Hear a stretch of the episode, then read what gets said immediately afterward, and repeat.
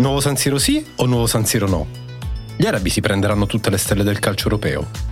A proposito, dove spenderà tutti i suoi soldi Neymar? Scusate se mi intrometto nel vostro ascolto. Sono Nicola Carosieli, giornalista di Milano Finanza, e sono l'autore di Pallone d'Oro, il podcast di classe editori che ogni mercoledì tratterà un argomento calcistico, con un taglio finanziario, per capire come le scelte finanziarie e politiche possono influenzare quelle prese nei campi da calcio, e viceversa. Podclass, i podcast di classe editori.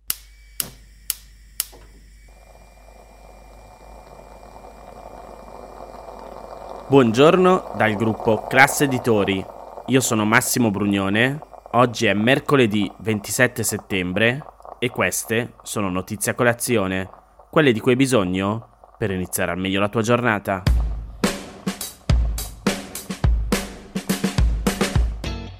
Il terreno più fertile d'Europa per la disinformazione su internet è l'Italia.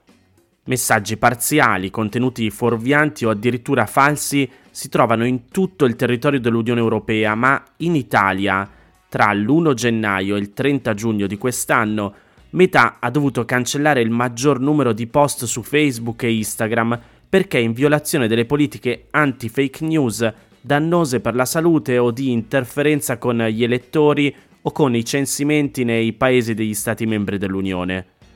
Come scrive la stampa, la Commissione rende pubblico il rapporto sullo stato di attuazione del codice di condotta firmato con i principali operatori del web, informazioni raccolte a luglio e che mettono in luce come lo stivale sia il cavallo di Troia dell'Unione Europea. Sugli oltre 140.000 post rimossi dal noto social network, più di 45.000 sono stati cancellati in Italia. Circa il 33% del materiale fake in circolazione su Facebook era dunque concentrato in Italia. Nessuno risulta esposto come gli italiani. Dopo l'Italia, l'attività di pulizia delle bacheche ha riguardato Germania con oltre 22.000 contenuti rimossi, la Spagna 16.000 e i Paesi Bassi con 13.000. Il primato italiano di ricettacolo europeo di contenuti informativi non veri si estende anche a Instagram. Dal canale di condivisione di immagini accompagnate da didascalie, Meta ha rimosso in totale più di 6.900 pubblicazioni. Il numero più alto anche in questo caso si registra in Italia, con più di 1.900 rimozioni. Seguono Spagna con 1.200 e Germania con 1.100. La cultura del falso, o comunque del non vero, non è prerogativa dell'utente semplice, perché complessivamente in Italia si registra il maggior numero di rimozioni di banner pubblicitari da Facebook e Instagram per violazione della politica sulla disinformazione dell'Unione Europea. Oltre 3.600 pubblicità rimosse, più della Polonia con 3.500 e della Germania con 2.009.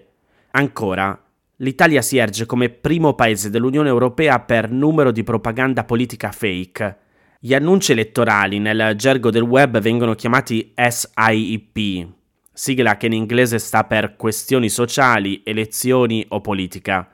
In Italia sono stati rimossi 62.000 SIP da Facebook e Instagram, ancora una volta il numero più alto dell'Unione Europea. Dopo l'Italia ci sono Germania e Francia. Che sia PC o smartphone non fa differenza, i social non sono a misura di italiani. TikTok ha visto la chiusura di oltre 1.300.000 account falsi, non collegati a persone realmente esistenti o registrate sotto mentite spoglie. 300.000 in più di quelli disabilitati in Spagna e Germania. È il numero più alto di tutta Europa. Questi account falsi in Italia avevano quasi 7 milioni di follower esposti ai contenuti e veicolati. Anche qui cifre record. Ci piazziamo al secondo posto soltanto per il numero di video rimossi da YouTube, oltre 2600, e il numero di domini interessati da azioni manuali per le norme anti-spam per la ricerca web di Google, oltre 500.000. Insomma, è bene che stiamo attenti quando utilizziamo i social network e internet in generale a quello che leggiamo o vediamo.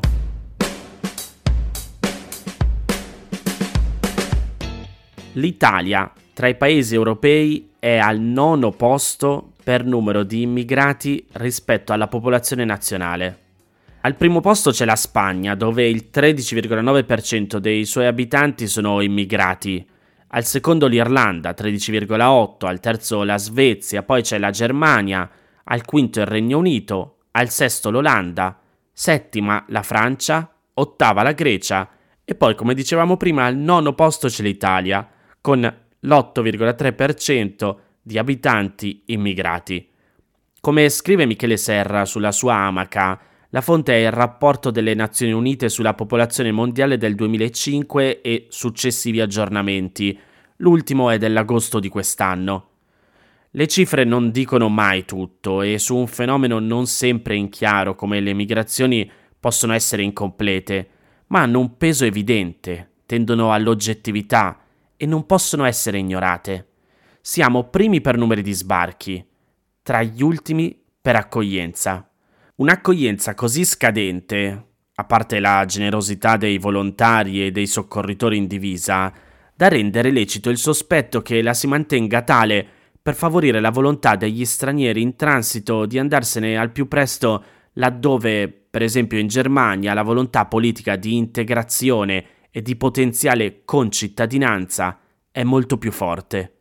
La lagna meloniana, scrive sempre Michele Serra, e la brutalità salviniana hanno come tutte le posizioni politiche una loro ragion d'essere, calcolo elettorale per esempio, o anche semplicemente sincera xenofobia, ma non hanno alcuna pezza d'appoggio nella realtà fattuale del continente europeo, che vede altri paesi molto più capaci di accogliere riducendo l'impatto negativo che c'è e valorizzando le grandi opportunità che ci sono. Che il nostro duo patriottico polemizzi proprio con chi, sulla gestione dell'immigrazione, è più solido, più preparato e non da ultimo, più ospitale per noi, scrive sempre Michele Serra, è veramente imbarazzante.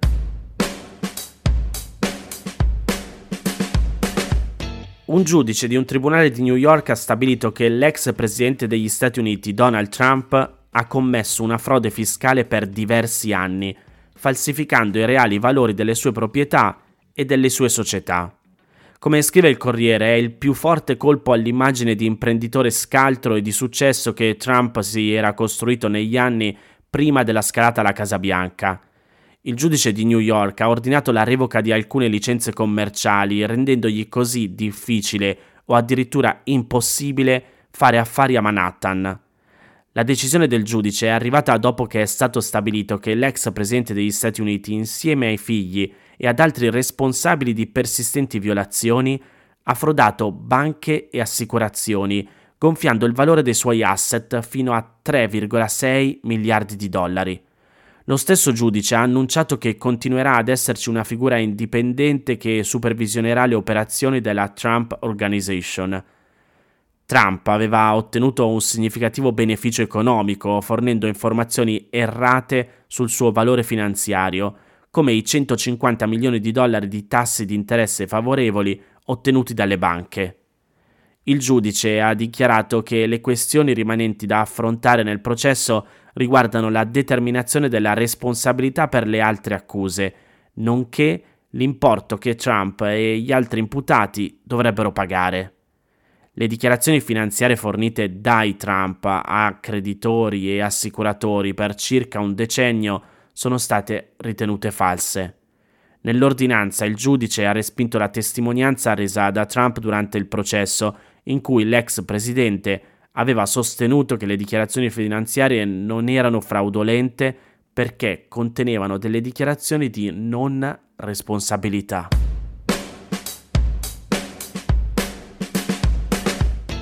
Queste erano le notizie a colazione di oggi. Se volete suggerirmi alcune notizie o mandarmi i vostri commenti su quelle trattate, potete scrivermi all'indirizzo notiziacolazione.it. Se volete rimanere aggiornati c'è il canale Telegram di Notizia Colazione. Nel sommario della puntata trovate il link per gli altri podcast del gruppo Classe Editori. Io vi aspetto domani per iniziare insieme una nuova giornata. Un saluto da Massimo Brugnone.